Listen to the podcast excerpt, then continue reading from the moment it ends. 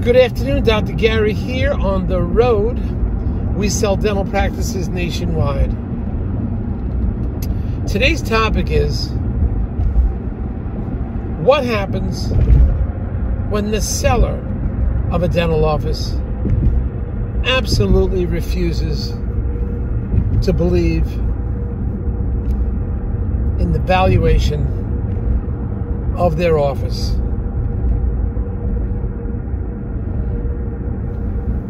Or accept offers that don't meet their criteria and value. So we'll talk about that. Anyway, we're now uh, we're in 28 states. We have 10 employees, and uh, including two CPA accountants. We're available to you 363 days a year, every day except Christmas and Easter, and you can reach us from 8 a.m. to 9 p.m. every day.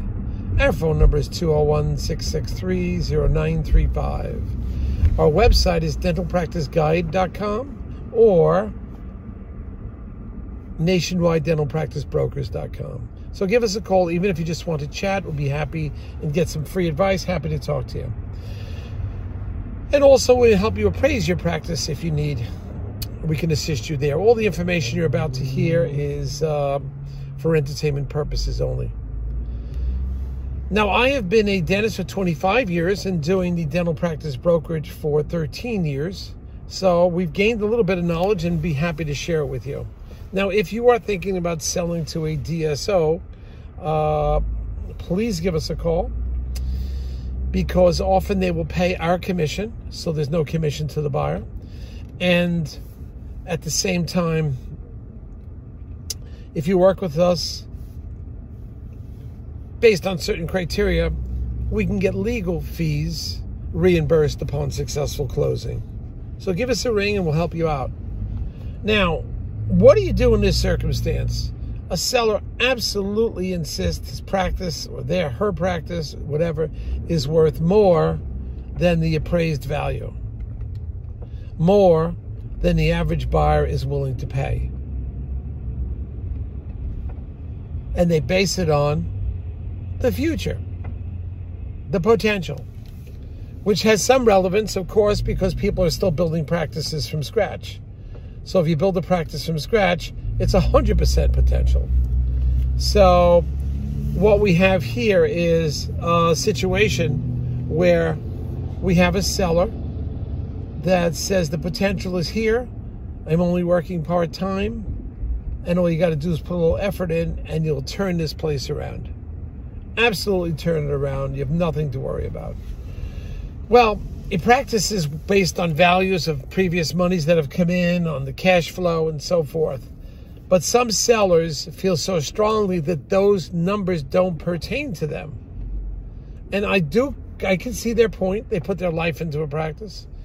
And some of them feel this practice is worth more than any cash flow analysis and whatever most buyers are willing to pay.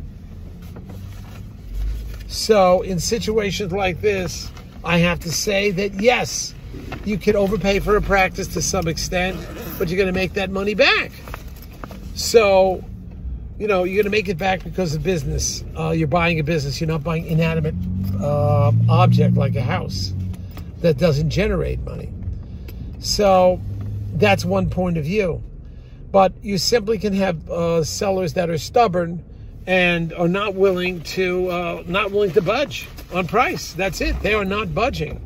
And uh, then where are you? What do you do in those circumstances? And we have a situation like that now. Like who's right? I mean, who's really right in this situation?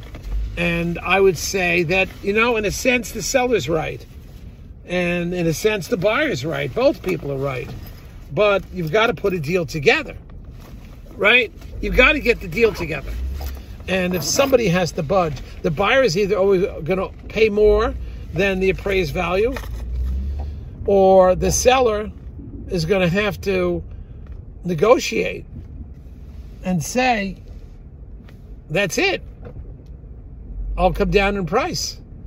I've often said that a practice is only worth what the buyer is willing to pay the bank is willing to finance and the seller will let it go for.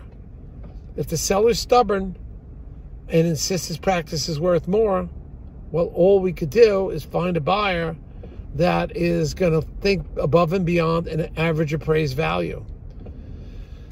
So certain practices may warrant that, but you have to understand the feelings of a seller and the feelings of a buyer. And it is hard because up in, I believe, Canada, they're getting 100 to 125% of the gross. California could be 85% and higher. Fairfax, Virginia County, they're getting 85% or higher. So it is a regional type thing, but where this practice is located, uh, those are the numbers. Maybe it's a 65 to 84% range. Different in every area, uh, but you've got to deal with the emotions. So you as a seller, if we can't find a buyer that's willing to pay, then then I guess you just keep the practice. But then why are you selling it in the first place?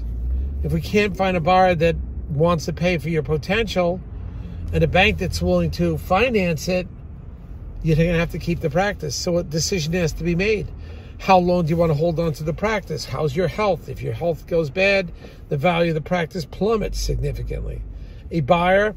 If a buyer is going to wait and find another practice, um, you could do that, but it could take you six months. In the six month time period, you may have made up that difference of what the seller wants and what you're willing to pay. So it's uh, it's a decision that has to be made. Anyway, we have new practices coming out all the time. Make sure you are on our YouTube channel and listening. Uh, and our new uh, email blast goes out every year, every four to six weeks, sometimes sooner. So make sure you're on our list by signing our non-disclosure agreement, and we'll get that information to you. Thank you for listening. Looking forward to speak to you again sometime. Thank you. Bye.